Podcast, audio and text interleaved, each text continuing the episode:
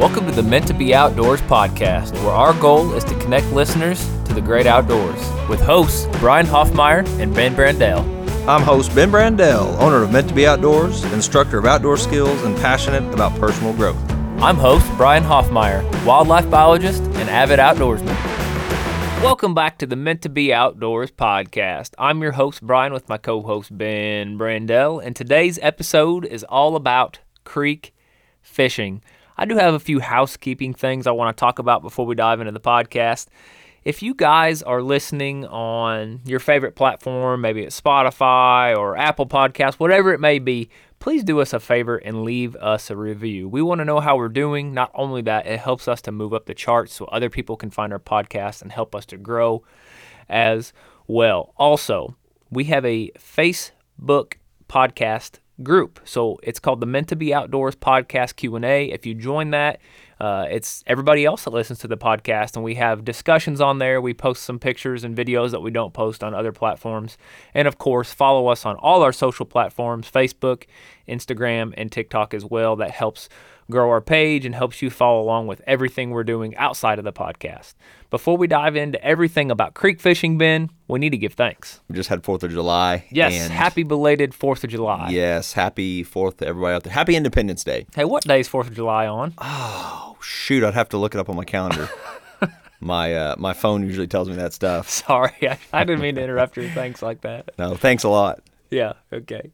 When we say freedom, you know, we... I, I don't think people stop and really think about the freedom we have.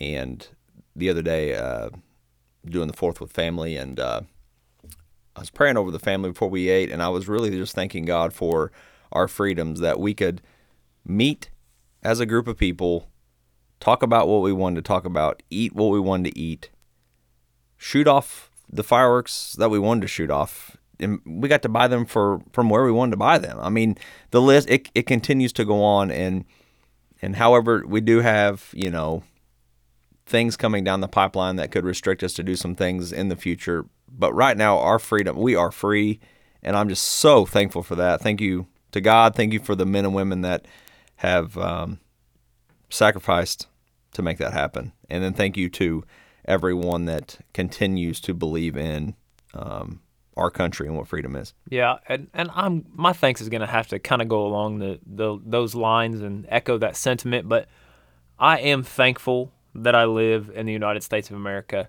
I'm thankful that we get to celebrate the fourth of July. Are there other great countries in this world? Absolutely. There's also some really not great countries. However, a Bible verse comes to my mind, and we are so spoiled to live where we live. I love where I live, not even in the just in the United States, but here in the Ozarks. I I, I love it here. I'm so thankful. I'm so thankful for uh, God placing me here, and it's the credit is only to Him. I can only give the credit to God.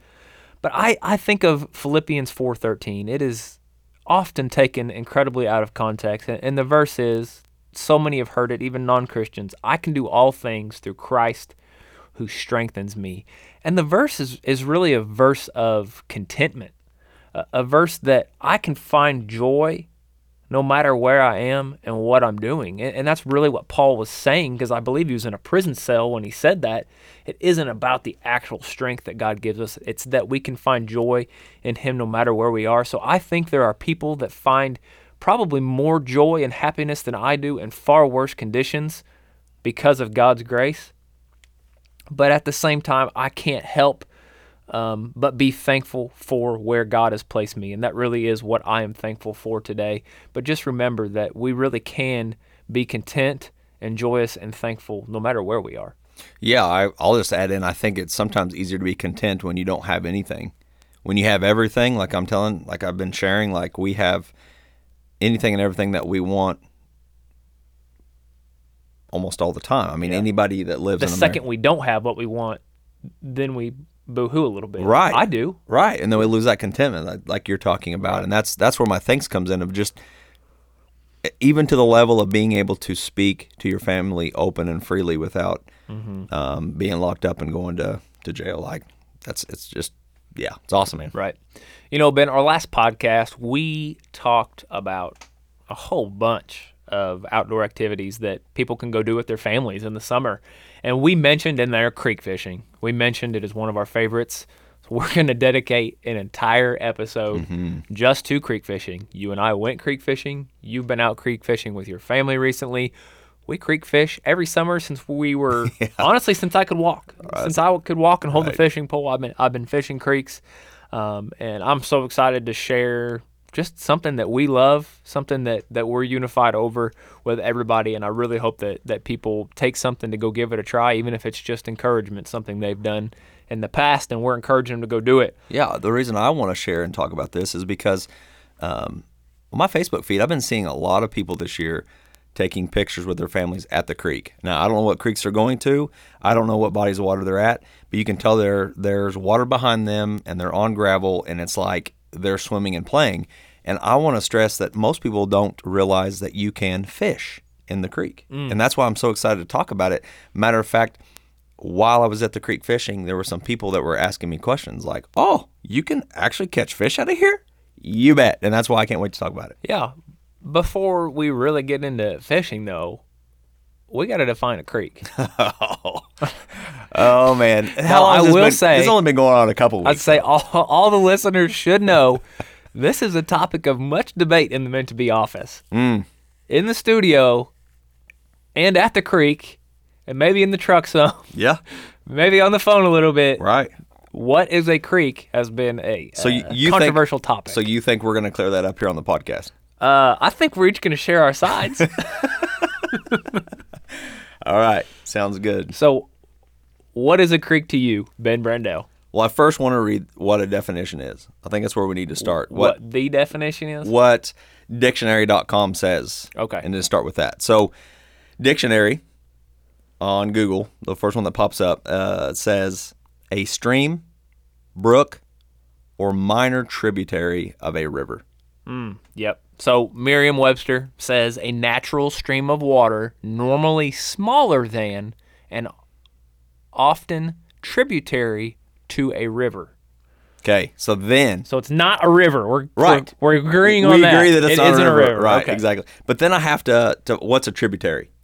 Because that's, that's what they're keying okay. this off of. Okay. So now on dictionary dot com, I look up tributary, and it says a river or stream flowing into a larger river or lake. So we know it has to be smaller than a river. Right. Okay. And we know that it's flowing. Okay. Because it's been stating that a couple times. Okay. So, so I want to read. This is from Field and Stream. Uh, Field and Stream is a, a long-going uh, written publication, of course, online now, as everything is in today's world. So I want to read how one of their writers defines a creek. And then, Ben, I would like you to Can't respond. Wait. I cannot wait. Are you wait. ready? Yes. While it varies by region and depends on who you ask, my definition of a creek is a small to medium-sized body of flowing water at the mercy of seasonal conditions. In other words, there is no spring feeding it or keeping it cool year-round. Stay in your chair, Ben. Stay in your chair, save per, for perhaps a bump in traffic that it receives when a trout stocking occurs during the spring. It's not a destination or world-class fishery. Okay, so when we started this a couple weeks ago, this debate we had, you said, well, Ben, you're defining it for you. Mm-hmm. And that was the point, because Field and Stream just defined it for this them. Because, for them. Because yeah. when you look this up, no one, no one can define a creek or river and help understand the difference. And here's where I am defining it for me and for all my listeners out okay. there. No, this is yeah. for you. okay. So, so I'm going to bring in a little biology side. Yeah, I am too. I am okay. too. I am okay. not a, a certified biologist, but I'm here to, to share some facts here. All right. So you have taught me, Brian, that when we see water, when we see water, it's it's the expression of the water table. Correct. So that's what that is. So when you see a river, you see an expression of the water table, and it goes up and down because of the expression of the water under the ground. Right. So there will always be water at the lowest areas, and it's under the ground, and as it as it expresses itself, we see that. Yeah, lowest point of ground, highest point of water table. So my definition of creek is when it's fed by a spring. I believe that a creek has to do with the water temperature and size, of course, but it's spring-fed. Because you also have areas in the country where you have water not coming from the water table. It's being melted from the mountaintops. And as it's coming down, it may even meet with springs too, which springs turn into creeks, creeks turn into rivers, and rivers feed into lakes. And so by my definition, if I'm going to go to a creek, what I'm defining as is it's going to be spring-fed, it's going to be cold, and it's going to be clear and small that you can't even really put a a boat on it. No vessel can go on them besides, yeah, that's what I'm going to go with. What you got? I'm going to say that you're spoiled and you've lived in the Ozarks your whole life because you just described like the ideal creek. And I would agree that what you just described is a creek. However, okay, I would say you're being exclusive. If it is not spring fed, then it's a river. Okay. So what I, I want to address, you said it was clear. Mm-hmm. What makes a stream clear? Uh, cooler temperatures and lots of oxygen. So it, it can't be cold. If it's got stuff in it, then it's going to be warmer. The sun will warm it up, which means it has less oxygen. But what but what makes the stuff in it? Well, how's the stuff get in it? Well, when it's a river and you have an expression of your river, it's going to be pulling it from all of your, we're going to call it soil. All right. Because it's not dirt. It's pulling soil. It's pulling what is being expressed through. So the word is substrate. Whatever water is flowing over a substrate, it's mm-hmm. going to pull. So here in the Ozarks, our substrate is rock. And we have areas that aren't rock.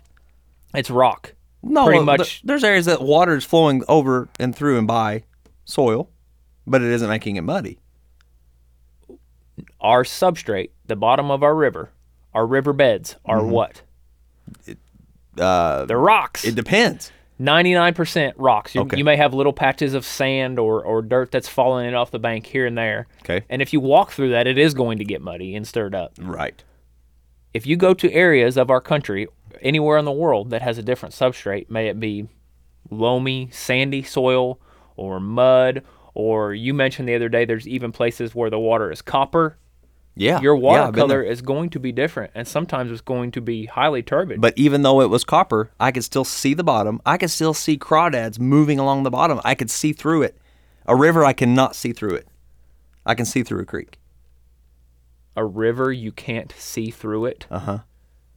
Yeah, I cannot see. when I'm. So when if you're in six feet of water in the James River. I would have no idea if there's a crawdad crawling around or You a, could see through it? No, not like you can a creek. Oh, my God. No way. And now here's the definition of a spring. People need to know what a spring is because a spring is not the expression of the water table. It's different.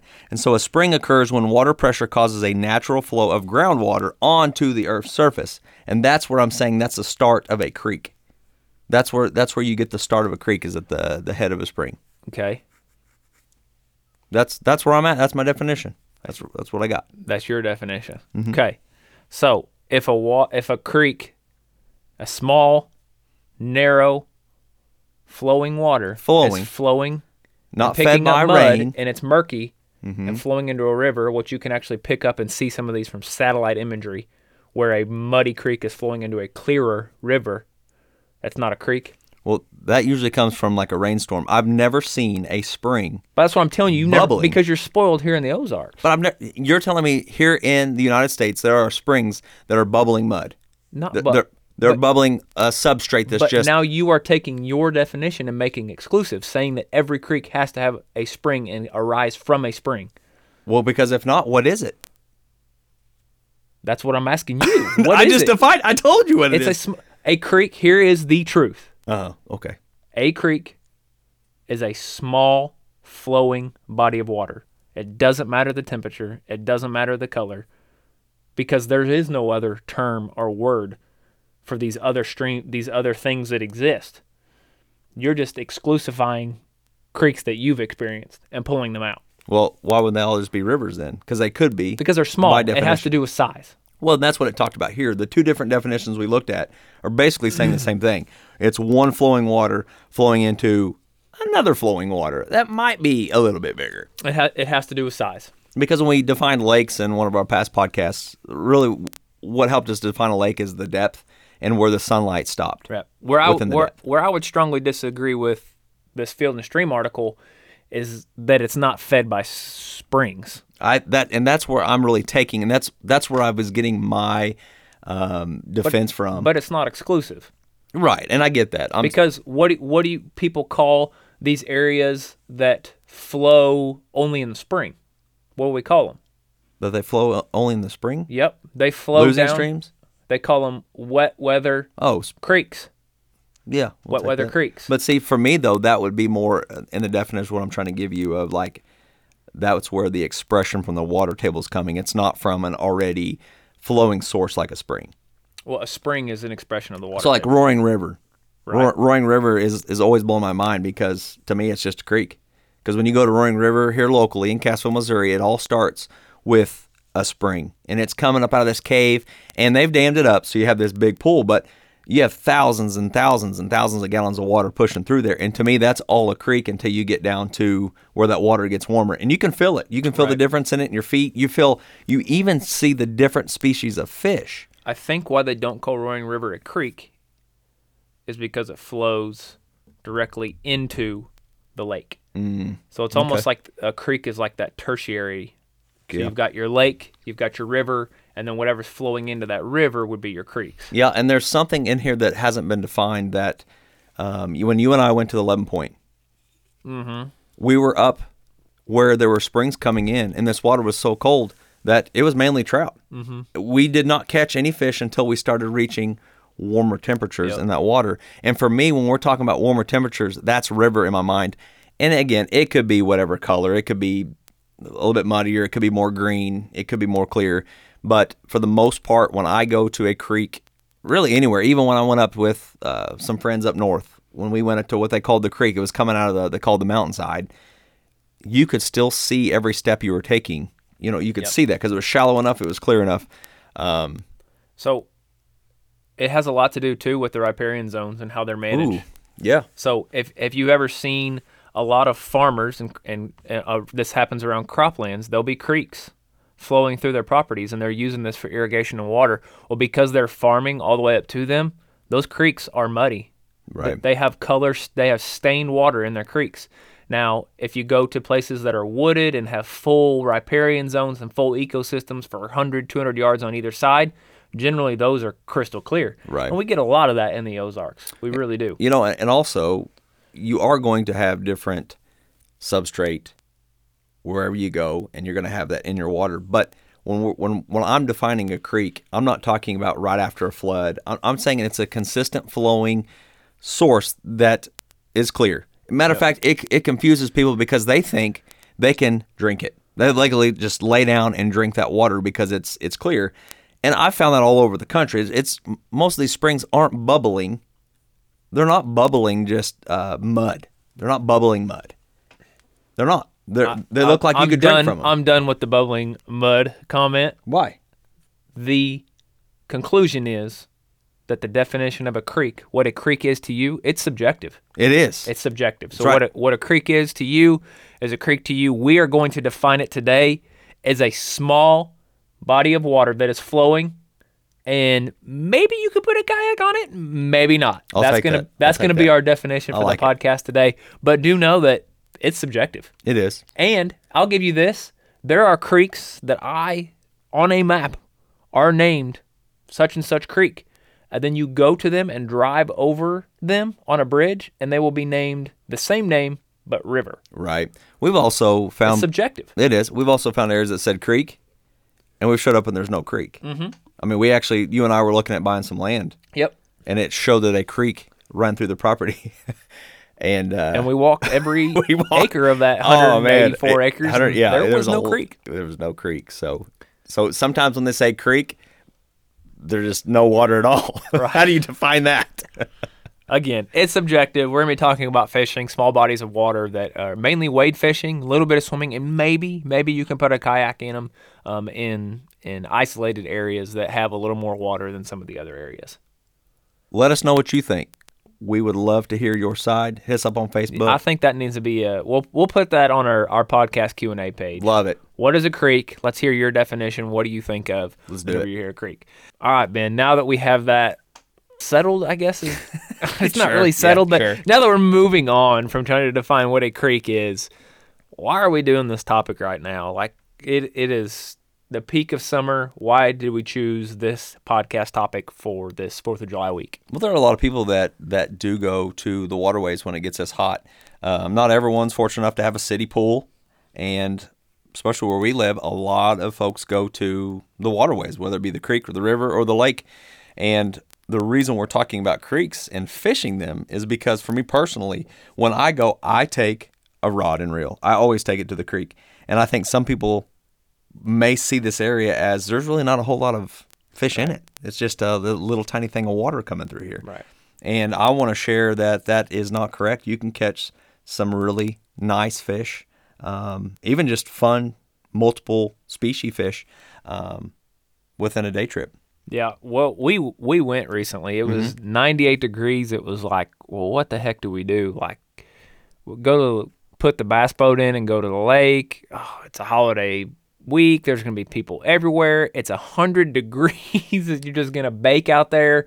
I said, yeah, we could be out there finding shade. And you're like, there's no shade out there anywhere right now. Yeah. So what better thing to do than than to go to the creek? Because right. even when it's one hundred degrees, I'll say this. I was comfortable. Right. I was comfortable. Yep. You, you, there are things, obviously, you can get in, um, and usually the water is cool. You can hunt shade, mm-hmm. um, wear the right clothing. You're you're close to the water. You're either in it or in a kayak that's right there on it, and you really can make it enjoyable even though it's scorching hot. Yeah, you can even take clothing that you're wearing and get it wet and put it on. That will cool you down a whole lot, too, yeah. like your hat. Something Brian and I do when you can't get out of the sun is dip it, dip that hat in the water, and slap it back on your head. Mm. And it, it cools you down. Feels right good. The, mm-hmm. It does feel good. Let's it let those cold drips run yeah. down your spine. Yeah, exactly. Feels good. Even gives you a little bit of a, a chill, even though it's one hundred degrees outside. Really, for me, I think of the creek like when it's so stinking hot. There's not really anything enjoyable to do outdoors. Like even golf, it's too hot. Bass fishing on the boat's too hot. Picnics at the park, it's too hot. Frisbee golf, it's too hot. Excuse me. Disc golf, it's too hot. I don't want to get anybody riled up there. Disc golf, uh, it's just really too hot to do anything.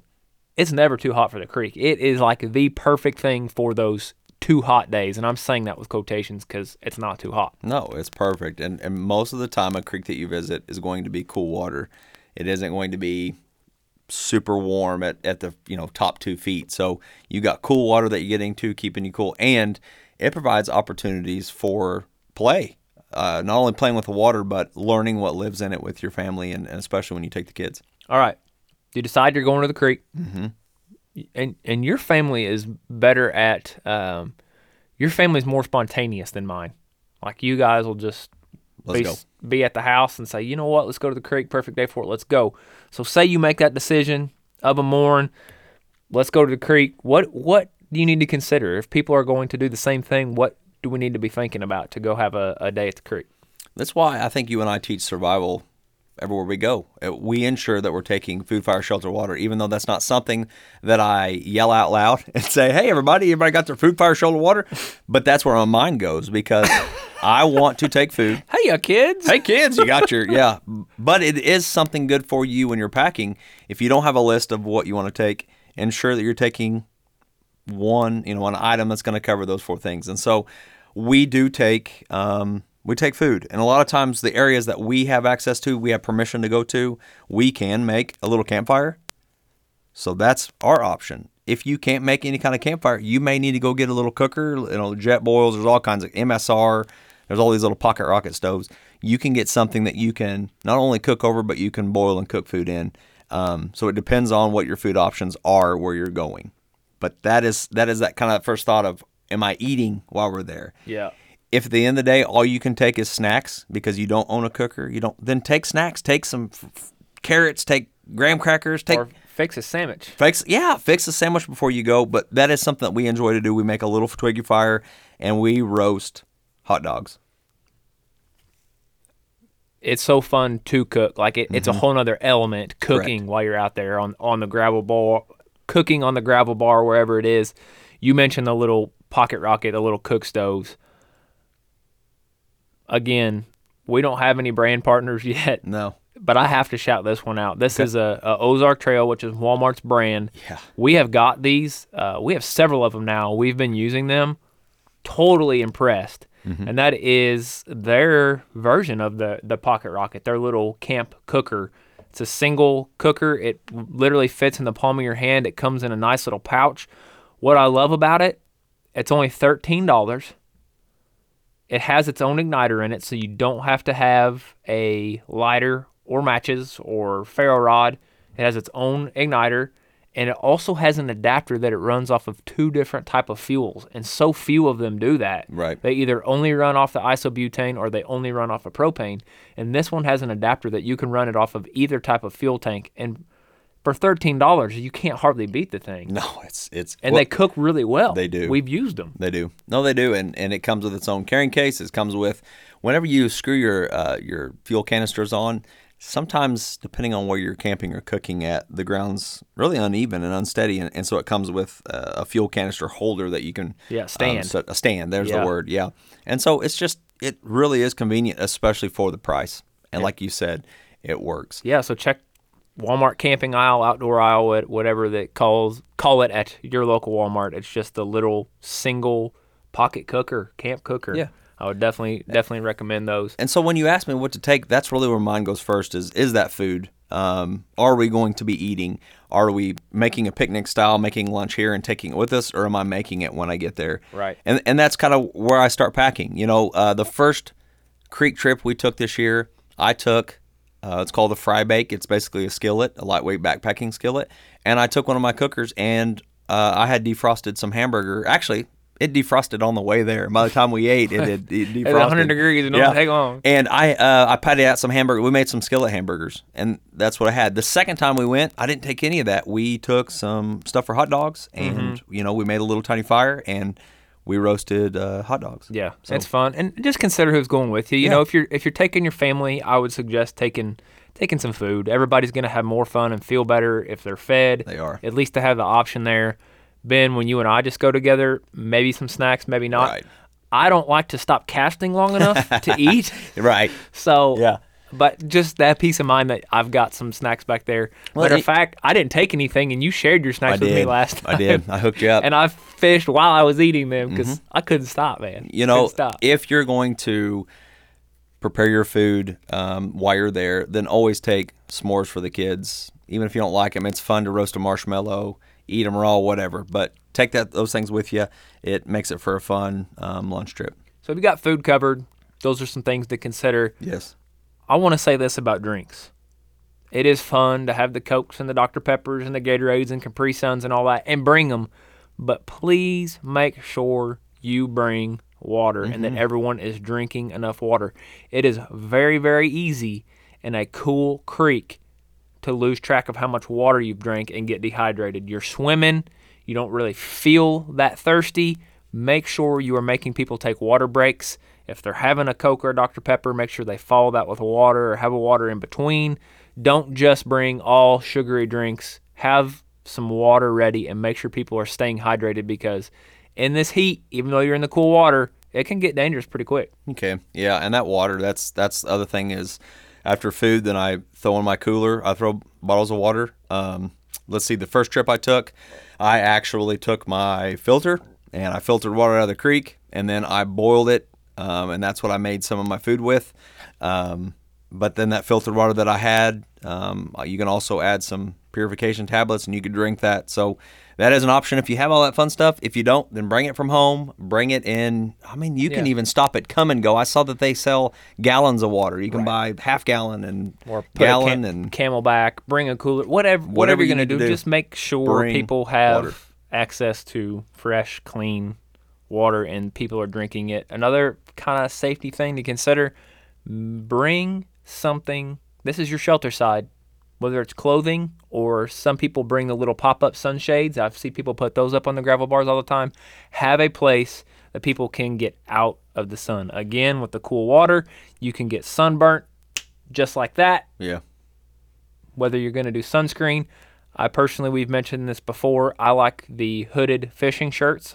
And maybe I'll put a little sunscreen on my on my kneecaps so my kneecaps don't get burnt. But I like to just stay covered up with good summer clothing. Yeah. You know, what we took, we we took a canopy. We popped one up because I knew the area that I was going, that around from about ten to kind of that four o'clock, maybe three o'clock, uh, the canopy, the the trees, they do not provide shade in this area that we're at. And so if we want shade, we have to take it.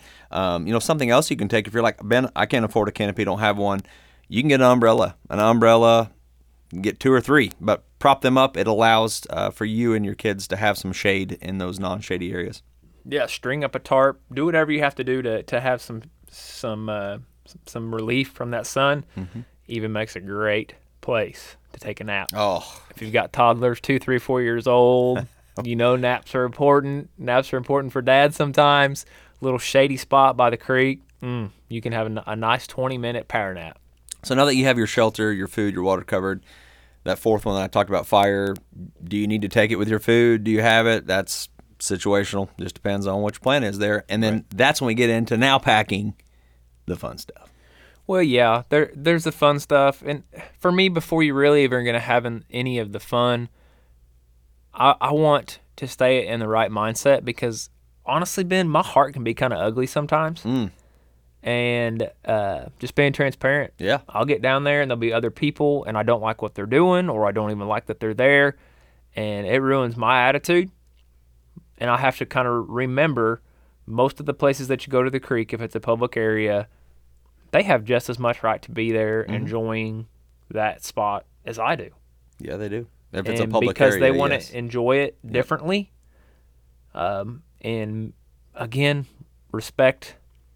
It's them. Tough. Here's an example. If you're so, going to demand respect from them, you should be respecting them too. Well, and it's tough. Uh, the very last trip that we went on to the creek this year, um, thankfully it was we were about to leave, so it worked out really well. But there were some um, younger adults. They didn't act like adults, but younger adults that showed up next to us, and um, their mouth, man, they they were. Saying a lot of things that I didn't want my kids to hear, and so thankfully we were on our way out anyway, and we just left a few minutes early. Um, because if not, I probably would have, I probably would have had to gently go down there and, and ask them to be careful what they're saying, please, uh, and be considerate of that. Um, hopefully, if if me doing that, if they would have respected that, then we wouldn't have had any problems. If we would have, then I wouldn't have let it escalate. I would have went home. I would have taken my kids and and removed them from. From the things they were talking about. They didn't need to hear about all that stuff and, and all the words they were saying. Yeah, and f- for me, f- for some reason, it always comes down to fishing. Like, yeah. You and I, w- when we went last, um, there was a, a shoal where the water gets shallow and runs through fast, and these small bass I could see had pushed bait fish up into the, the V of this shoal, mm-hmm. and these bait fish didn't want to get pushed down through the shoal, so they were fighting and splashing, and the bass were trying to ambush them. And I'm I'm off to the side, and I'm casting up there, mm-hmm. casting downriver, casting up downriver towards where this is happening, trying to catch fish. Well, as I'm doing that, a, a gentleman is walking upriver. I'm standing in the river. I'm waiting. He's walking up, and he kind of looks, and he sees me, and I kind of just give him a little little finger wag, like, hey, I acknowledge, hey, I see you. And he kind of just looks at me for a second, and then he grabs his rod, and he just casts about four feet from where I just cast. And I thought, huh. And I wanted to say, well, I'm not going to say what yeah. I wanted to say. Yeah. But I stopped myself, and I just said, you know what? This is public, a public space. That is not something I would do to him, but he He does have the right to be where he is, just as I do where I am. And I said, hey, how you doing today? And he said, pretty good. How are you? And I said, I'm fishing. I'm good. Right. And he made another couple casts or two, and he went on about his way. Could I have been, could I have returned rude with rude? I absolutely could have. And this is where my heart's ugly. I really wanted to. Yeah, I, I, I really wanted I to that. say, what the yeah. heck are you doing? You know, I had a similar situation, but we were at the creek. Uh, we weren't, you know, uh, we're, technically we're in an area. Uh, I have one hundred percent permission to be there. Like, know the guy. He's said, you you can go there. Most of the people that are showing up don't, but this guy that owns this area is so generous that he lets people just come and go. And that's That's so awesome. I, I'm so cool. I wish that, I hope that one day I have a spot that I can do the same thing he's doing. Um, but anyway, he allows me to be there. And so while I was there fishing with, with my son and his friend, we had some, some people pull up, walk down, and they walked right in between, literally me and my son fishing, walked in between us and waded out into the water with, while our lines are in the water, we're fishing. They waded into the water and walked all the way out into the deep end. But and I so, think I think before they walked out there, they said, "Hey, don't you know you shouldn't fish there? The better fishing over there." That is the full story. Just that, a nonchalant, that, like, "Hey, I'm going story. to go sit there." Yes, he was trying to m- tell me that the fish was better on fishing on either side of where they were going to to sit down in the water. But that isn't why I was sharing. I was sharing it that as a fisherman, I would say that if we put in some sort of what we call code of honor, we as the fisherman should be giving away to the swimmer. And so swimmer really should have priority in the creek. Fishermen should have a secondary, even though that hurts to my core to say that. But that is what that area is for, is swimming. And he could have handled it better. He could have asked, asked, hey, do you care if we go? He could have asked, but um, he didn't. He made his way through and, and started swimming. And so because of that, we withdrew from that area and we went to, to another spot, and we still kept we Ooh. still caught fish. All right, answer that honestly here. Yeah. What would you have answered had he been like, "Hey, man, this is this is where we swim. We love swimming right here. Do you mind if we go? We're gonna go put our chairs right out there. Can we go out there?" What would you have said? I would have said, "You betcha. Give me just a second. Let me and my son get our lines out of the water." Because they literally walk through. I'm really surprised we didn't hit them with our baits. Yeah, that's. I mean, they walked. They walked right through it. Like how how did they not? I don't know, but that's on them. So. But I would have definitely let them have that hole because they would have done what they did anyway. Right.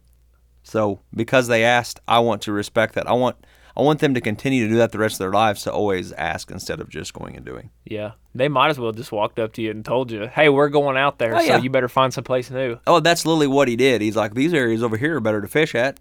See ya. You know, and goes down and ruins our fishing hole. But, hey. Yeah. What we're trying to say is don't be that person. Yeah. Don't be it. If you are that person, if you go out looking for a fight, you're going to find a fight. Oh yeah. yeah so absolutely. don't don't be that person. Find a place to enjoy. If somebody wants to be like that, then let them be like that. It's more their problem than it is your problem. Uh, so go find a different place to enjoy, or, or enjoy it with them together. Who knows? Maybe maybe you'll make a new friend. Um, one one note I want to throw out there before we really get into talking about how we fish. You know, we, we keep telling you to take your family, take your kids. Ben, you mentioned taking your kids. I want to remind everybody, keep an eye on your kids at the creeks. Because creeks are usually such a small body of water and shallow and you can walk, it's easy to let your guard down, but it doesn't take much water to drown. And there's other risks too, like stepping on glass or mm-hmm. getting bit by a venomous snake. Uh, Stepping on fishing lures that are yeah, in the bottom. I mean, there's a lot of risk, so just keep an eye on your kids. Take them to the creek, let them have fun, let them explore and have some independence, but just keep an eye on them. So you asked what I take. This is what, when I'm loading for my kids, this is what I take. I, I ensure that they have something on their feet, proper footwear, so that when they're in the creek, their feet are protected. That would be... Whew, what do you call them like, proper? We'll define that for us. What's that now? What's an example? What are you calling proper footwear? What what can people put on their kids? Something that when you're walking through the water, it doesn't just fall off or can fall off. So if it straps along oh, the like top. Oh, like flip-flops. Well, flip-flops do come off the feet very easily. Um, they do, and they come I off. I say so, that rather sarcastically. Yeah, don't wear flip-flops. Yeah. It's not smart. If that's all your children has, that is better than going barefoot. I'll give you that. But um, you want something that's going to stay on the foot while they're walking and wading through this moving water, this flowing water. Um, second is make sure you're taking a flotation device. Some people put on a full jacket. Some people wear the the arm floats.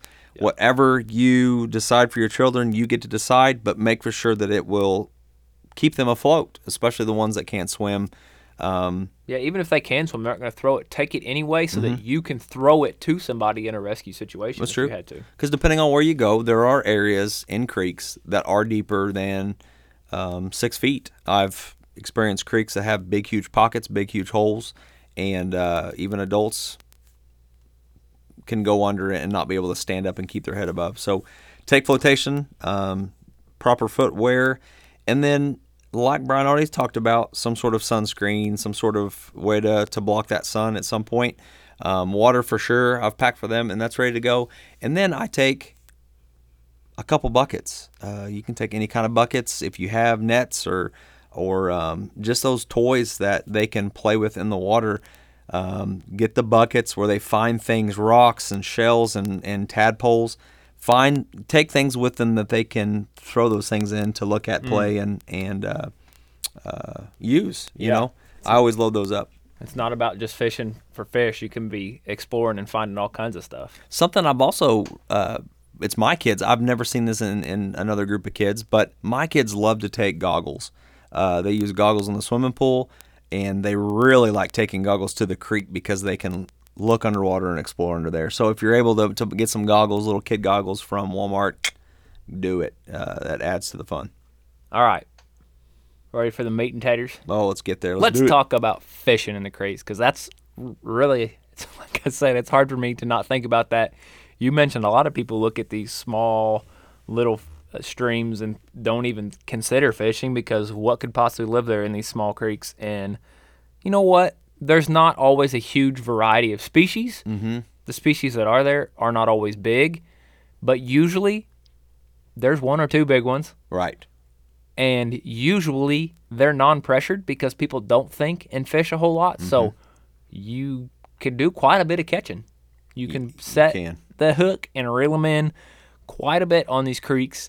Um, what are you taking? Like rod and reel wise? I mean, you're taking big bait casters, right. line baits. W- what are you actually taking to go target fish in a creek? So you cannot forget this. Before you go, you have to make sure you have a fishing license. These areas are regulated just like any other waterway. So you have to have a fishing license, and you also have to know what species you can keep or not. I know some people think, oh, it's a little tiny fish, we can just throw it in the bucket and take it home. Listen, if it is a if it's a largemouth that's three inches long, four inches long, you can't keep it. Yeah, you can get, get in, trouble, in trouble, even if your kids are playing with it. So here's an example. We caught some sunfish, and I think I caught four of them. My son caught a couple, and they put a couple of them in that freshwater bucket, and they got to watch them swim and play. That's okay. But guess what? I caught a goggle eye, and they wanted to throw it in the bucket. Well, in some areas, depending where you go, there are restrictions yeah, and length, length limits. limits yeah. And so it wasn't long enough, so we let it go. So they got to play with the sunfish, uh, and we let the goggle eye go. So um, what am I taking to help catch those fish, though? Um, I love six-pound test. In a in that clear, super clear water fluorocarbon. Dude, so, I know some people go all the way down to like two pound yeah, trout line, yeah. two, four, six test. If the area is heavily pressured, then I would do something like that. But like Brian said, most of these places, these fish yeah. ain't been caught. They're, a lot of them have never even been caught. If you look at their mouths, they've never been caught before. I, I personally don't go any lower than six, but I know I know people that use two. Yeah, yeah, you can, and and and some people have. Uh, You know, six-pound test works. And so because I like six-pound test, I'm going to use a real small reel, a spinning reel. And I can fit quite a bit of six-pound test on, you know, they call them like a one hundred or a one thousand series. It really depends on the brand. But you're just getting a, a real low-profile, small spinning uh, spinning reel. And then I match that with, I do have a six-foot rod, um, but it's a medium light. And that medium light allows me to to do a lot more than than using a heavy rod. Um, Brian kind of share. I think you use the same style. I think we have the same rod, don't yeah, we? Yeah, we do. Um, why do you like that setup? What? Why do you use it instead of, um, you know, maybe even a micro light yeah, setup? Yeah. So ultralight fishing is really fun. Which that's your like tiny little four. Or I think I have five foot or five and a half foot. These short little mm-hmm. rods, and I mean they are so light and so flimsy. They are really fun to take to creeks, and that's what I usually would have younger kids, like our sons, use these these ultralights, because when you hook a six, seven-inch fish, it's still a fight. You're still reeling something in on them. Mm-hmm. They're small. They're manageable for children. However, for me, I like the medium light, be- or light or medium light, because when I'm throwing a bait uh, on the creek, I like to be able to skip it. And so when there's overhangs or rocks or logs and those fish that m- I'm going to say most people can't get to, right. I love being able to skip my bait, and I've got to have a little backbone in my rod to be able to do that. So I'm going to go with a six to six and a half foot, either light or medium light rod. And th- I'm throwing like a, a sixteenth ounce or weightless bait, mm-hmm. these small little tiny baits. Mm-hmm. And that's what I found. That's that's the bait that I took. Uh, so here's what I put. Now that you know the rod, the reel, and the line size, this is these are the lures that I like to take to the creek.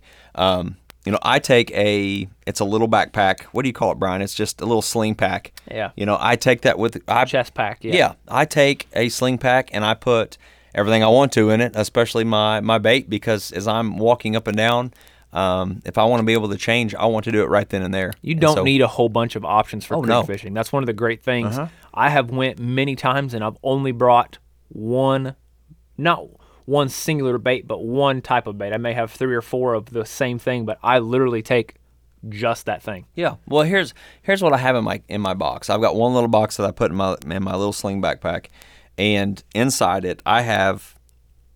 I want to throw what's called a Ned Rig. I want to be able to throw a Ned Rig. I want to be able to throw what's called a Wacky. And then I, I like to also throw kind of a little small finesse, what's called Texas Rig. And I have the hooks and the weights to do all of that. Mm-hmm. If I had to narrow it down and just pick one, I'm probably going to go with the Ned Rig. If I could take two, then I would take what Brian Lilly just said, the Ned Rig and that wacky rig, that wacky rig that has no weight so that I can skip that worm, throw it way up up in the bush or up under that, that tree that's hanging out there to where it falls down and catch fish, you know, but I'm going to prepare it for smaller fish. You know, you you may be catching smallmouth that are the size of your hand. I mean, look at your hand. Anybody listening, look at your hand. That may be the length of, of the smallmouth in that area. They still thump it hard and they still put up an awesome fight. I'm talking fun, but you're not going to be able to throw a big, huge seven-inch worm and expect that thing to... Right. You're not throwing a half-ounce jig in there and yeah. hoping to get a bunch of bites. So you do have to downsize. So you're throwing either weightless, you know, you can get into one thirty-second of an ounce if you really think so. But for me, the area that I've been going to is pretty calm. And what I mean by that is the creeks are always moving. The, it's always flowing. But the rate of this flow where I'm at is really calm. And so when I'm throwing something weightless, it... it falls like it's supposed to. You know, that wacky rigs, uh, Senko or stick bait, it it really falls like it's supposed to. As a, as you move your way down the creek, though, it does pick up in flow rate. And I found that I have to throw maybe a sixteenth or an eighth ounce to start bringing that down from that top of the water, floating down into that where, where right, the fish are at. Right, before it's flowed down thirty feet. Correct. Right. Yeah. So you want to take... whatever baits you take, you want to be able to kind of cover the columns of water, maybe at the top, the middle, and then maybe the fish are only feeding off the bottom. Yeah. You know, the Ned Rig, the Wacky Rig, I'm going to echo all of that. I, I love those. Something I do different than if I'm fishing on the lake is I use a little bit different colors. Yeah, that's a really good point. Uh, on, yeah. on the creek, I actually use, there are some colors that I use on the creek that I don't use anywhere else. Yeah. I have them just used on the creek. Um, one that works really well for me Um, with the Ned Rig or even the Wacky Rig, it's called Sweet Tater Pie. Um, it's kind of a black and I orange. Can't, I can't believe you just told the whole world that. That's well, like of your, course. It's like your it's, secret, it's Brian. It's Sweet Tater Pie. I'll even tell you the, the only the only brand that I've ever even found is Strike King Shimmy Stick that makes this color. Some others... Best Pro makes it similar, I've found, but, but it's, it's not the same. It's too orange. It's, it's too orange. Mm-hmm. The, this one is a dull orange. It's not bright, and it's got a lot of black mixed in. And the reason I like it is it looks just like a crawfish. Like it has the colors of the crawfish that are in a lot of these streams where where we are. And I've tried it on bigger bodies of water in the lake, and I don't do good on it. But for some reason on the creek, like if I'm taking one thing, it's going to be that. And I always catch fish on that. I also have another, um, it's actually a, a drop shot bait. Mm. I don't use it for drop shot mm-hmm, fishing, mm-hmm. but I saw it and I was like, man, it has a thicker body that could be used on a Ned head. It could be used as a Ned Rig, but it has a tail, more of a swimming action. So if I want something to fish a little faster or a current, I use this. And it's got this, when you go to a creek, there are bait minnows and fish and all kinds of different species of darters. They're everywhere, everywhere you go. Yeah. And it has that profile and size right. and kind of that kick and that shimmy. And I only use that on creeks and do really well with it as well. I don't use it anywhere else. But I don't want to overlook super, super common, well-known creek fishing things. I've used them. I know some people, that's all they use. Things like rooster tails, which is just like a little single spinner, inline spinner bait. Um, rooster tails are a creek fishing staple that you really can't forget. What's so awesome about them is they catch whatever's there.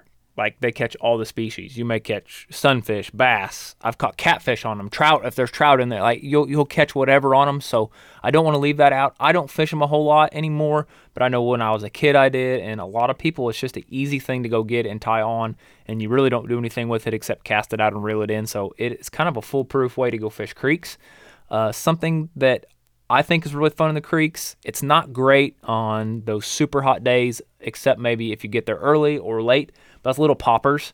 Uh, p- uh, topwater fishing with little poppers can be great on the creek as well. I've also fly fished creeks before. You can go fly fishing, catch smallmouth on, on fly rods or sunfish on fly rods. It's really fun to go fly fishing. Something I've never done that there was a guy down there doing the other day when you and I were down there, Ben. He had a big old long, like, I'm going to say fourteen foot long cane pole. And he was just dipping this cane pole out, mm-hmm. and he had a tiny little like fly-like bait on, but he was catching all kinds of sunfish and, and different little creek chubs and all kinds of stuff, and I don't know what he was doing with them. He was filling his bucket up, but that, that would be a really fun thing for kids to do.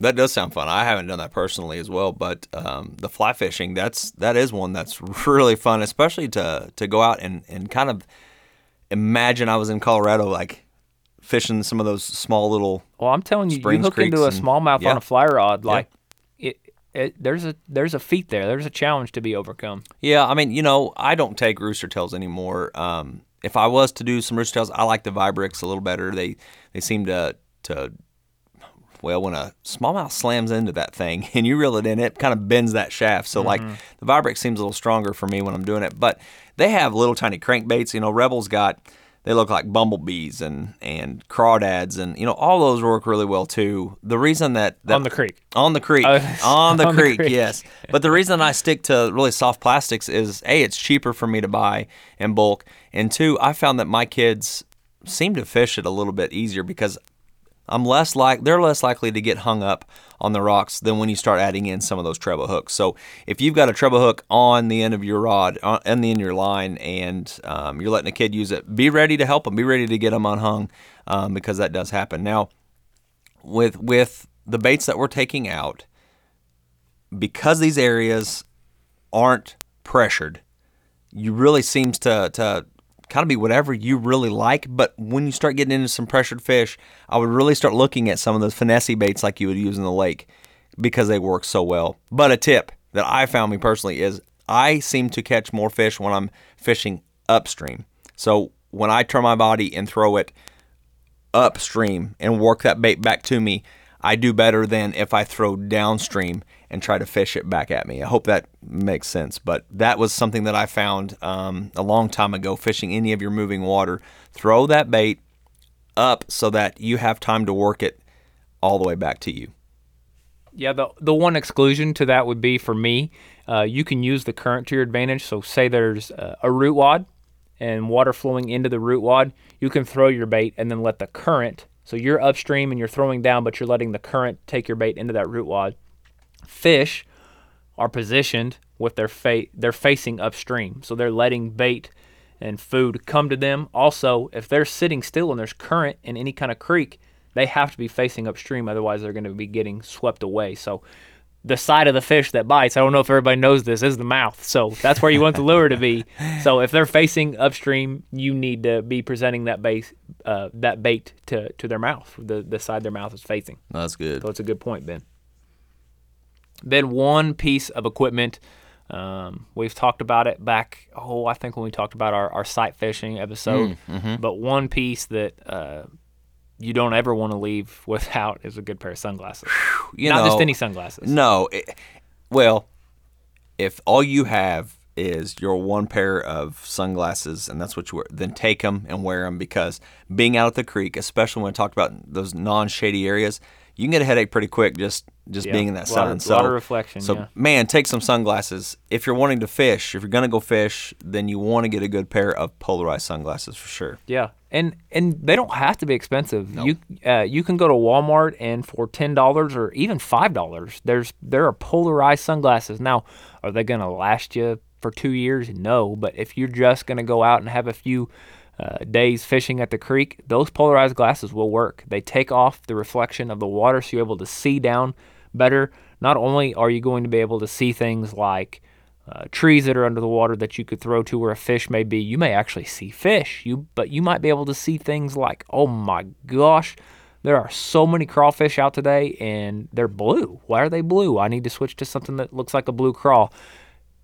Good polarized sunglasses will make you a better fisherman if you're aware of what they're actually showing you, what they're revealing to you. So get you some sunglasses from a safety standpoint mm-hmm. and from a, a fishing standpoint as well.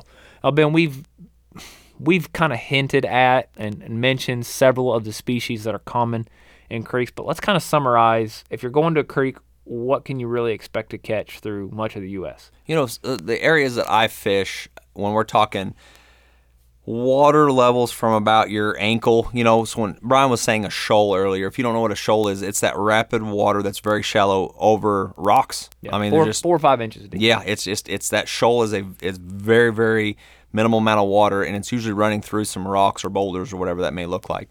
And, you know, when you're fishing little pockets before that or after that, a lot of those pockets will have some of your bigger fish, and the species that I find here locally a lot is going to be, number one, the smallmouth, number two, then your sunfish, and then number three, some of your largemouth, and then number four is the goggle eye. Yep. And and those are the the four that we also seem known to as catch. A rock bass. A rock bass, Some yes. people call goggle eye rock bass. Yep. Where we live, we call them goggle eye. Yep. And so, you know, those four plan on being ready to catch, um, and each one hits differently, but they all hit hard. Um, and so if...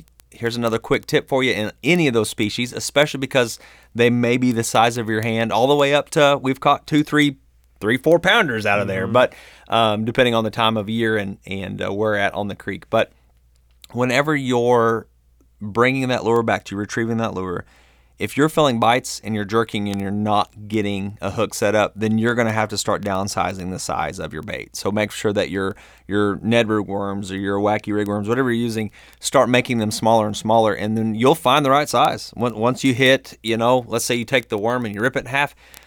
If they're thumping that, you're jerking it, and you're able to get them in, then that's the perfect size to use. Yeah, and I would say this, use as big of a bait as you can to catch those smaller fish or whatever size of the fish are there, because most of these creeks have those few mm-hmm. bigger fish that are lurking. And if you're using too small, it's going to be really hard. It's going to lower your odds of landing those bigger fish. That's good.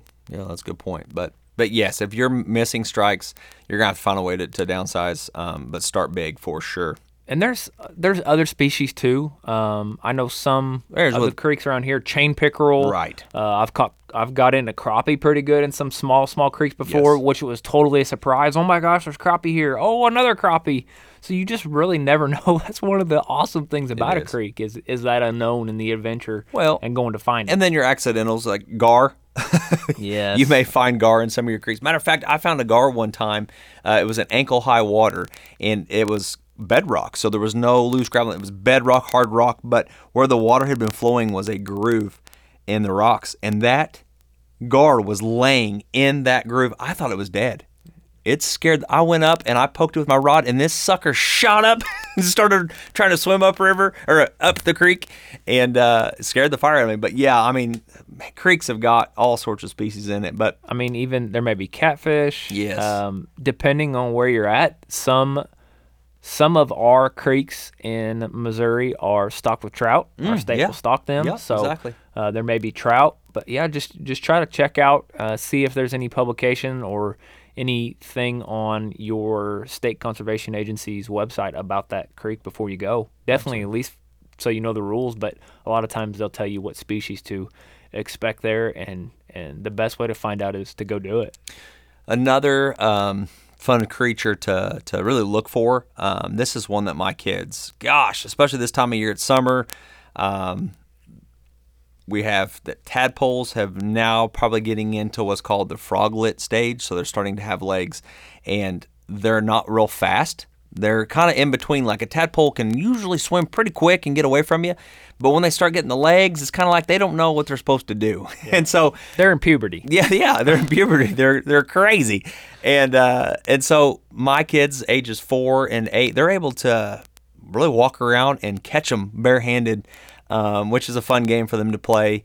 And then they let them go. So you know, crawdads, another one, another thing that these kids can find within that waterway. Start looking for crawdads, finding crawdads, just really teach them how to pick them up so that they don't get pinched. Right. When you go to a creek and you're going to fish, can you fish everywhere? Should you fish everywhere, or are there like indicators and things to look for that kind of steer yeah. you in the right direction? So if you're able to traverse, if you're able to walk up and down your creek, and maybe it's on the bank, or maybe you have to stay in the waterway and yeah. you're walking up or down, some things that I look for is what is different. So there have been stretches of a creek where it looks all the same. It's all the same depth. Why would there even be fish here? But I have found where there was a, basically it was a limb. It was a dead limb that had been in the water, and it was on the left side and there was nothing on the right. I cast right to the limb. Guess what? That's where my fish were at. And there was about four smallmouth. When you catch one smallmouth, here come the others chasing it. And yeah. you'll actually be able to see that little school. Like, they're all chasing. They don't know what's happening, and they're all coming um, That's when you're like, you. I wish I had four arms so I could throw yeah, four baits in. Four more baits, because they'd all hit it. Yeah, and and you, you kind of get to see what's in that little pocket real quick. Um, and so look for that little subtle difference. Yeah. What what maybe maybe even a little bit of grass. I mean, you're getting into creeks where there's vegetation growing along next to and in the water in some of these areas. And so... Um, Yeah. What I would say is don't overlook really any spot. I mean, I'm talking, I've caught big bass, like three, four pound bass in spots and creeks that I wouldn't think there would even be bait fish, like just hardly any water. And for some reason, I mean, these fish, it's, they act different in these creeks because yeah. their home is smaller. Yeah, their home is smaller. If you find rocks that are, let's say the size of a basketball, if there is a basketball size rock or bigger in this waterway, plan on there being some sort of fish around it, under it, next to it. Yeah. And and think of it that way. If any kind of structure, an yeah. overhang, right. a, a, a lay down, a, a log. Uh, I caught a fish the other day. It was a huge sycamore tree, and this thing came out almost all the way across the whole creek, and it was so big that some of the limbs were touching, and it was really shallow, maybe two feet, and the limbs were all the way down into the bottom. Mm-hmm. And there was a, a, a goggle-eye rock bass in those limbs, just because it was different, even though it was the middle of the creek, but there was shade and some kind of structure around these limbs that were sticking down on the water. Right, right. Shade is another thing to look Ooh, for on these hot that. days. Uh-huh. Just like you're hot and you want shade and sun protection and shelter, that's what these fish want. If you get in these big, hot, sunny, wide open areas, you can see really well, and you're, you're not going to see a lot of fish. Maybe bait, maybe minnows and stuff swimming around. Look for those shady areas, those areas that... Um, Yeah, they're all alone. One tree is cast in a little shade pocket, cast over in that shade, and a lot of times you feel that tap-tap pretty quick. It doesn't you take do. long. Nope. Nope. Yeah, that's a good one. Yeah, the shade. And the shade moves throughout the day, so be prepared to to find some different spots as, as time goes by.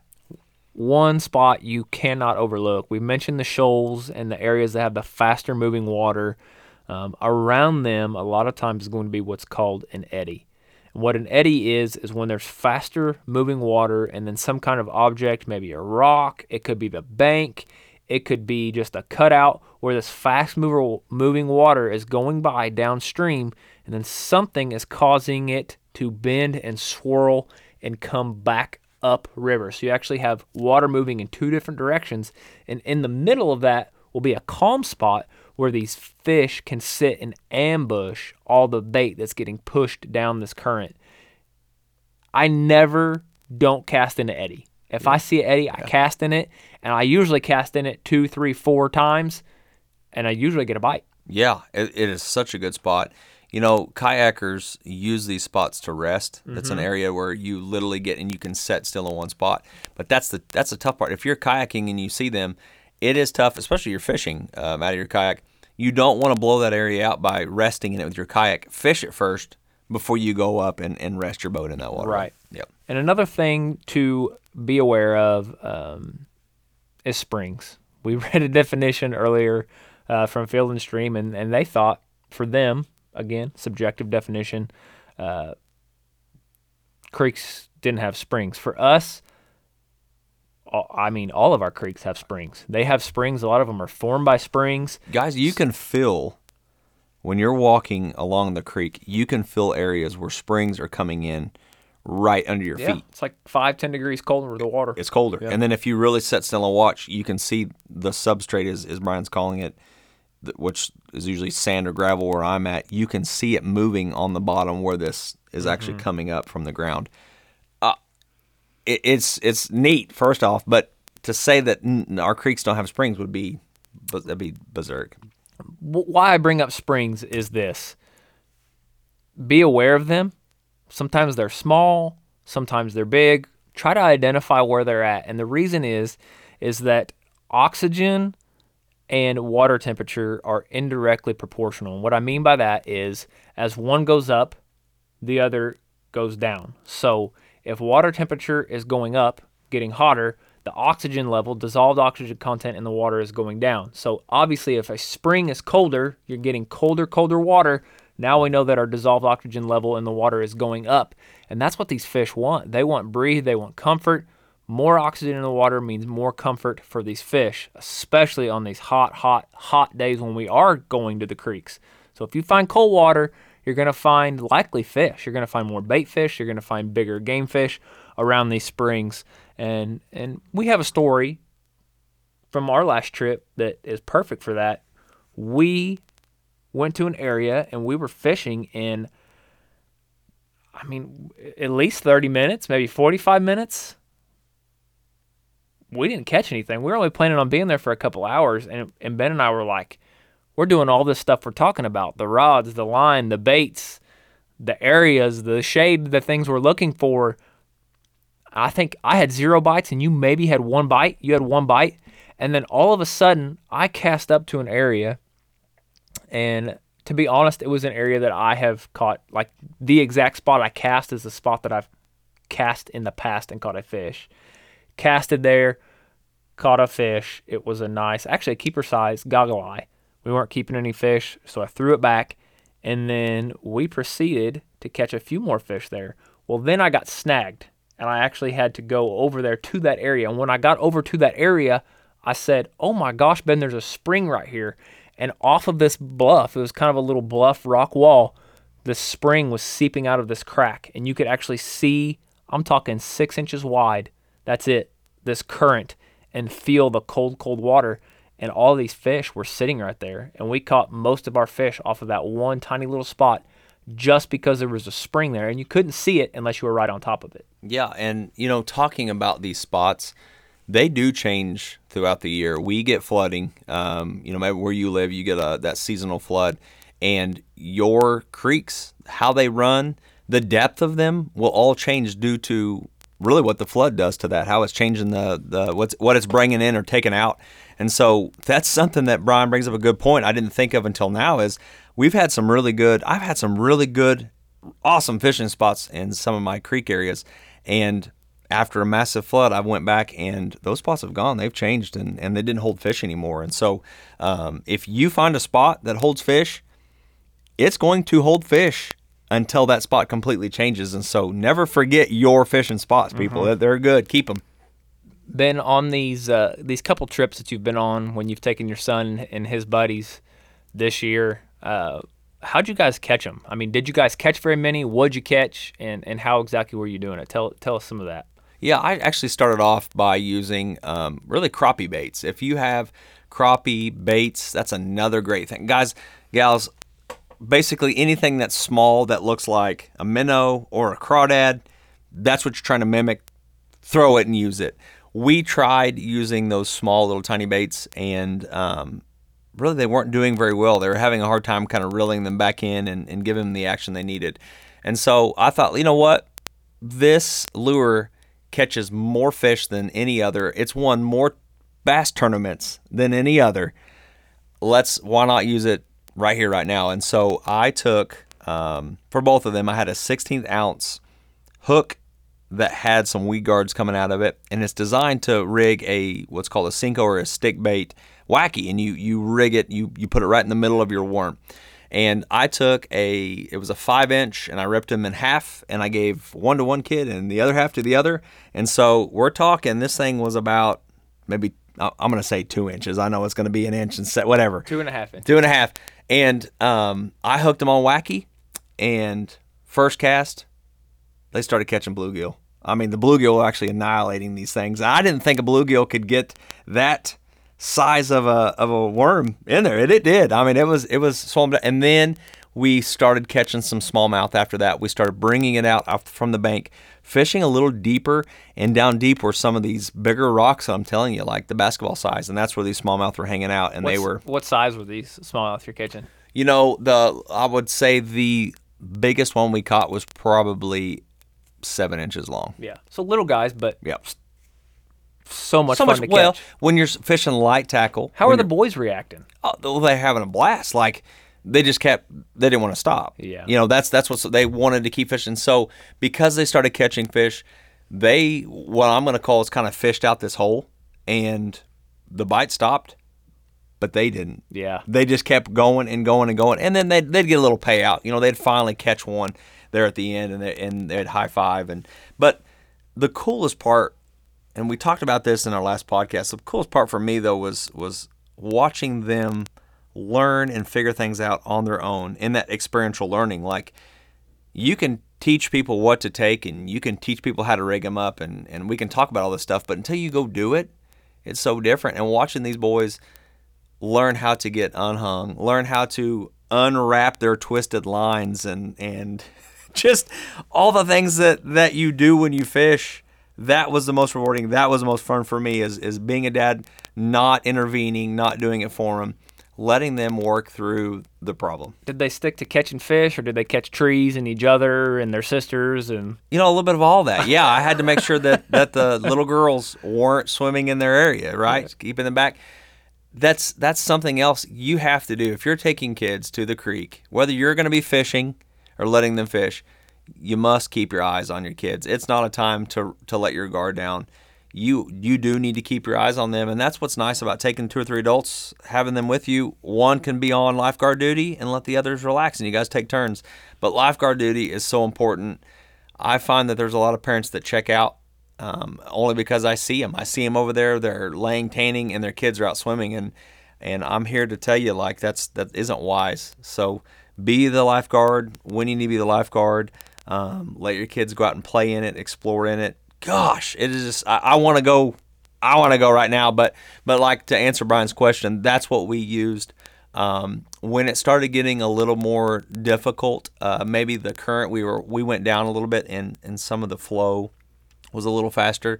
We went to a Ned rig and started kind of fishing on the bottom, and they, they started catching more fish that way, but they started hanging up more, and that's more that's snags, more yeah. snags where they had to walk up to it and, and to get their, their lure unhung. So that's what we used. That was working well for us, and that's what we would continue to do um, for the region that we live. How many how many fish do you think you guys caught between um, that day that, were that day that yeah. we're there? I'm gonna say uh, probably fifteen. Yeah, that, and that that's what's so awesome about the creek is there there's gonna be numbers, and mm-hmm. you don't have to be an expert caster. You don't have to even tie the tie the bait on well. Like, go out there. Throw throw something small around, and, and you'll get some bites. Is there still a fishing aspect to it of got to figure out where they're at? And, well, sure, but being out there is what's going to help you be a better outdoorsman and a better fisherman and, and create that out, outdoor awareness. You have yeah. to be out there to go do it.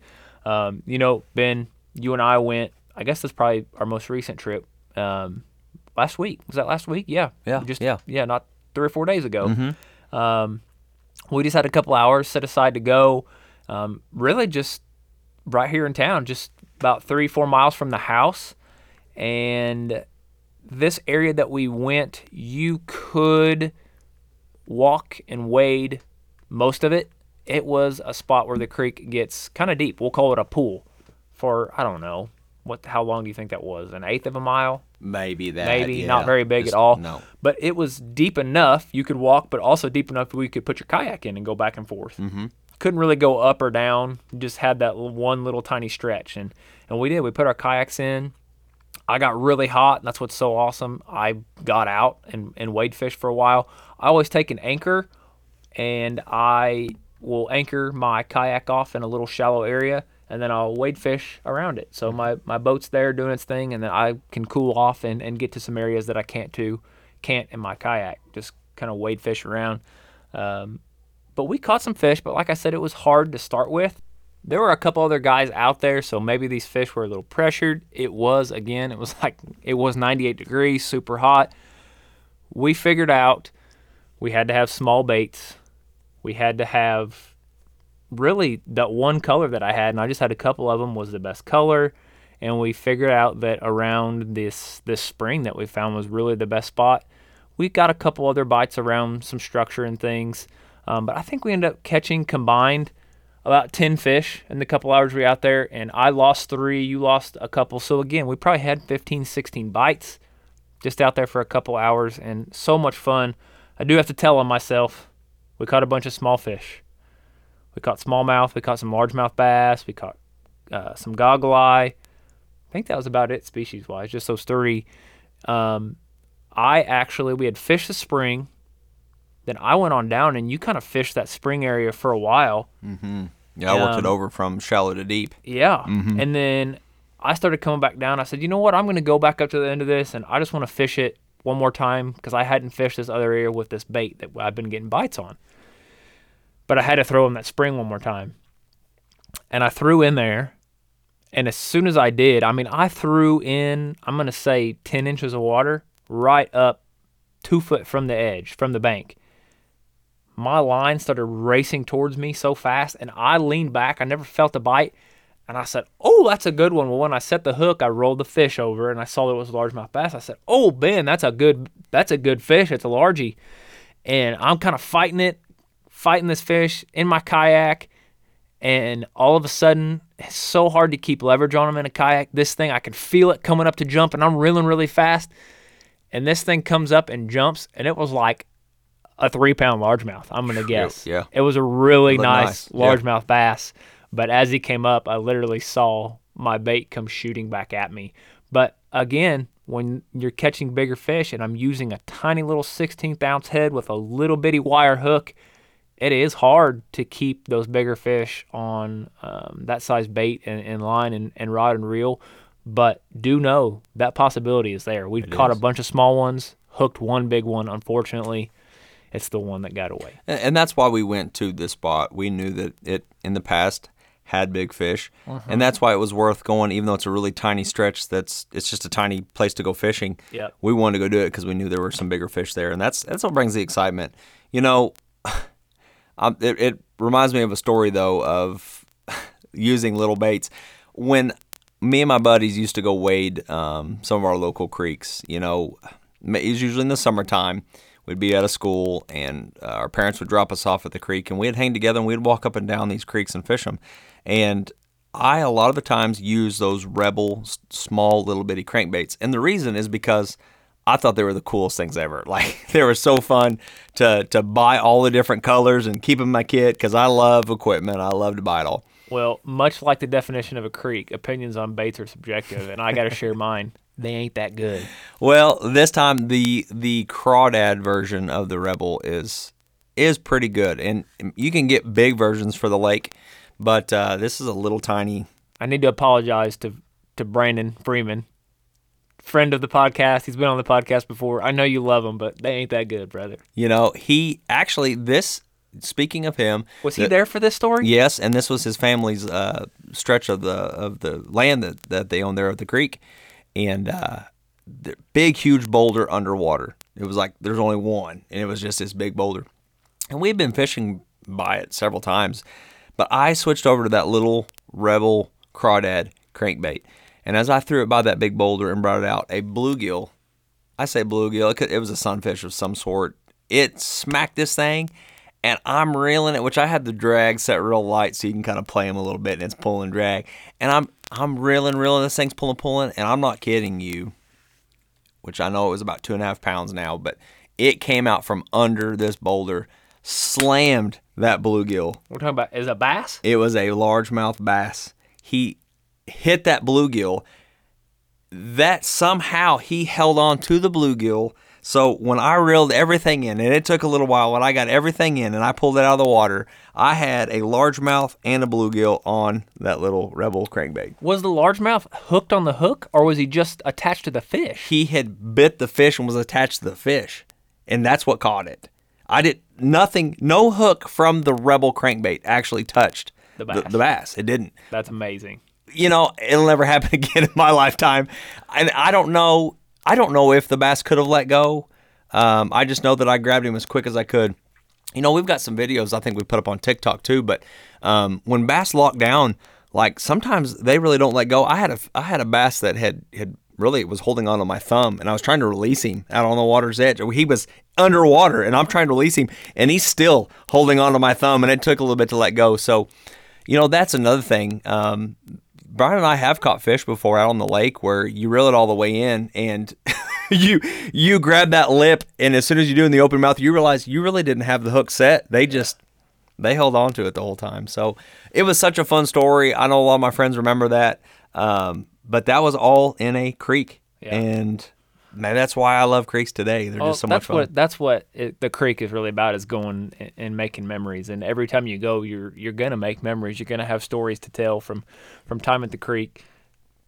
Hopefully, everybody listening is excited about creek as we are. Like, I want to go. Like Ben said, I yeah. want to go right now. As soon as we're done with this, I want to go load up and go to the creek. And you said load up. And and there's a couple things that people still need to take that okay. I haven't finished with. Um, and so when you're loading up and planning for this, you need something com- comfortable to set in. Take some camping chairs, take long chairs, whatever chairs you have that you can set in. It is so much more comfortable than setting on these these gravel beds, these gravel bars. Um, what we take for the kids is we take some pretty thick blankets. So we'll take blankets out. We don't take chairs for them. We take blankets, lay that out, and let them crawl, roll, sit, play, eat on. I mean, it's it's their area to kind of set and, and cool down and, and eat on. So, um there's probably more items that I take for fun, but those really are that necessity that I always pack. Um, when you say off the cuff, hey, let's go, those are those things, everything we've talked about today, I'm grabbing, I'm throwing in, um, because I want it to, to not only be a, comfortable, but but fun for both me and my kids. Yeah, Ben, those are those are awesome tips. I know some people like to take their dogs. Uh, it, it's a great place for dogs to go have fun. I would just say be respectful, and if there are other people there or other dogs, make sure your dog is, is sticking around and, and staying with you and, and not affecting other people. Uh, where where can people go do this though, Ben? Like somebody's probably listening and going, all right, this sounds cool, but where the heck am I supposed to get the opportunity to do this at? You know, the saying goes, it isn't what you know, it's who you know. That's the first place to start. Like, who do you know that has maybe areas that they'd allow you to go? That would be the number one thing I would tell you. And the reason is because if somebody owns it and it's a private area, most of the time, if I mean, especially if you get permission to go, most of the time there's not people there. Right. And so it allows you this just awesome solitude. Yeah, yeah. yeah. But we don't always know everybody, and we don't always have those, uh, re- you know, relationships or connections. But and also, so, don't be afraid to ask. Oh, yes. The worst yes. thing that somebody could say is no. no. If you know a landowner near you that, that has access to a creek, yeah. or maybe there's just a spot you've driven over before, and you're like, man, I, that just looked like an awesome place to spend a Friday afternoon, roll in there and ask. Mm-hmm. Call them up, look up their phone number, send them a message on Facebook, whatever it is, ask them. If they tell you no, well, then who cares? Find somebody else to yeah, ask. Yeah, roll on. Exactly. You know, from there, uh, you know, kind of thinking about friends, neighbors, those those people, getting into then what does my city own and what does my state own, and maybe get into big, like what's federal, but, but start l- locally. What can you go? Where can you go and within your city? What does your city have? Does it have creeks? Does it have rivers? Mm-hmm. Um They may not allow that, and that's why they have the city pool, and you'd have to go to the pool instead. Um, but start with your city, look that up, and then within your state, uh, are there state parks yeah. that that are there? Um, a lot of our state parks here close to us all have creeks running through them, yes. and, yes, and anybody's free to go hang out. So there are some really busy areas, but if you're willing to hike in a little further, or go where everyone else isn't, then you can still get that solitude and right. have the same enjoyment as going on private land. Right, exactly. And there's another, it's actually called Corps land. The Corps owns different areas Corps of, of engineers, yeah. of stretches of creeks and rivers. And so, you know, it may be, there may be a Corps access that you can get to that's public. And then as you go up and down, you may be moving into like private land. So mm-hmm. be just be cautious, be careful, do your research, ask around, figure out where you can and can't go. Um, but start there, start small, start yeah. in your backyard. If you see somebody on social media posting about being at the creek, ask them. If you're wanting a place to go, hey, where did y'all go? And maybe it's a neighbor they knew or a right. friend, and or maybe it's a state park you never heard of. If you see people out enjoying the creek, posting about it, ask them. They'll, they'll steer you in the right direction so that you can go enjoy it too. One thing that I want to say is do not go where you're not supposed to. Correct. Whether it is just because, the, the reason doesn't matter, I guess is what I should say. Whether it's just because it's not your land and you shouldn't be there, or maybe it's a state-owned property and they've identified it as a place that's dangerous and they've said, hey, don't get in this creek. Don't get in it. And I want to share a story. And Ben, this happened yesterday. It was in Pennsylvania.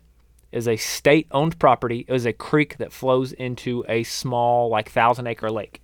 Hmm. Okay, I haven't heard this. A man and his two children, a man in his thirties and his two children, were swimming in a creek that they were not supposed to be swimming in. Uh, the reason they weren't supposed to be swimming in it, the reason the state identified it as dangerous, is because it had these drop-offs, these steep holes and areas in it that you couldn't really see and that you could easily fall into. Um, they were in it. The kids began to struggle. They were they were drowning, and the dad stepped in to save them, pulled them out, got them safe, and then began to struggle himself and got pushed out into that lake, and he died. This was just yesterday. They recovered his body, I think, this morning. Wow. He was twenty-five feet from the bank. He mm. was twenty-five feet from the bank. Mm-hmm. Don't go where you're not supposed to go. There is a reason, um, and whatever the reason is, it's a good enough reason. Go places that you're supposed to have permission. Stay safe. Don't get in fights. Don't don't be disrespectful to other people. And and most of all, if you never got to go to a creek, but you were still safe and sound and, and got to just listen to us on the podcast talk about creeks, that's better than going someplace that you're not supposed to be and, and drowning. Yeah, let me echo this note, this point here. There's been a debate on who owns what, right? You get this landowner versus the public. Like, the landowner doesn't own the water, but he owns the land. And then some people say, well, he doesn't own even the land under the water. Here's what I want to really just share. Like, if you are in an area that's got purple on any trees, if they got signs up that say stay out, it doesn't matter who owns the water or not. They own the land, and you shouldn't be cutting through. You shouldn't be going through there and, mm-hmm. unless you have permission. And end of story. End of story. If, if there's purple on the trees, if there's, you know, no trespassing, if you don't have permission, then don't go. It doesn't matter. It isn't worth it. And really, honestly, you should respect the landowner. And if you did respect the landowner, you would call and you would talk to them. And majority of the time, especially before all this, the issues even started rising, when people call to get permission, most of the time people would let them go. But because of the disrespect, because of the damage that's that's now occurring, um, a lot of these landowners that own the land around the creeks on each side aren't letting people go. And it's because people are being disrespectful, rude, and, and um, wrong. Yep. Absolutely. Let's close with this, Ben. Somebody is taking our advice. They've asked the landowner. They've went to their state website. They've found a place they can go play in the creek. They go to the creek. Now what's their responsibility? And I, I this is a pet peeve of yours. That's yes. why I really want you to yes. share this. Um, what What's the next step? Well, here's why landowners get so mad. Th- this is what sets us up. It, Could someone get hurt and the lawsuits and all that? Yeah, but but most of the time people, that's not even the problem. The problem is is that when the landowner shows up to go swim and play and bring their family to what they own, they find that people have left trash. And I'm not talking about all oh, one little Kit Kat or Snickers bar trash. I'm talking people are stinking pigs and they're not cleaning up after themselves. Here's one example. I was there a week or, week or so ago at the creek. I get down there, and I'm so excited to be there, and I get down, and I get to where I can see, oh, you know, forty yards down way, and I see that somebody has left trash everywhere. And so I go to approach, and it's busted glass bottles, The most disgusting part of that I found was a diaper. Had poop in it, a diaper. Some second disgusting, and this is what makes me so frustrated. They picked up their their dog's turds. They did. They picked them up, and they left it hanging in a tree. Like, especially this time of year, you know, fourth of July is just wrapped up, and people want to go celebrate down there, and they will leave all their beer bottles, and they'll leave all their fireworks trash. You know, I have found flip-flops and underwear. I even found uh, one piece of a bathing suit. You know, the point is, is, is pick up after yourself. If everybody cleaned up after themselves, our waterways not only would be so much more healthier, people would would feel okay with letting more people use their property because yeah. they're leaving it better than they found it. And I'm not talking about the flooding that happens from the city and pushes the debris down. I'm talking you show up and it's half burnt diapers, uh, tin cans that they've tried to burn up. Like, you need to be, if you're going to the creek, whether it be public or private, you should be taking a trash bag with you. And when you find trash, you should be picking it up. And we should get to a point where there is no trash because people are picking up after themselves. If you can't pick up after yourselves, then you should not have the right, nor should you be in these areas using it at all. I get accidents, I get mistakes. This isn't that. This is people deliberately leaving their waste and trash behind. It's disrespectful, it's rude, it's wrong. Knock it off. That's what I got to say. Yeah, so find a place for sure. Leave it at the very least the way that you found it. Better yet, leave it better than you found it. Better than you found it, yes. Please. I know, Ben, when you take your kids, uh, you guys always pick, pick up. up trash that's there. Oh, one more thing. They're... When you talk about glass, be careful. Don't let kids pick this stuff up. Uh, you know, we've taken, sometimes you just have to take like a plastic jug or something, a metal container. Don't be throwing your the busted glass bottles in the trash bag that you take. It's dangerous. It causes more problems. Um, so be careful around that glass. And that's why, you know, on our local waterways, they don't allow glass mm-hmm. out containers out on our lakes and stuff. And it, it should be the same way when you go to the creek. Leave your glass Um, at home, take plastic, take whatever, take aluminum, whatever. Um, pick up after yourself. Uh, if you are going to clean it up, be careful cleaning up. Absolutely. Stuff. We definitely want you guys to find a creek, go have a good time, take a fishing rod because creek fishing often overlooked, but my goodness, it is such a good time. It is. Cool off in the summer. Post some pictures, throw them up on our, our Facebook page or our podcast Q and A page. Show us you and your family having fun at the creek. We would we would love to know that you are out uh, taking advantage uh, of God's creation. Again, follow our Facebook, our podcast, our Instagram, our TikTok.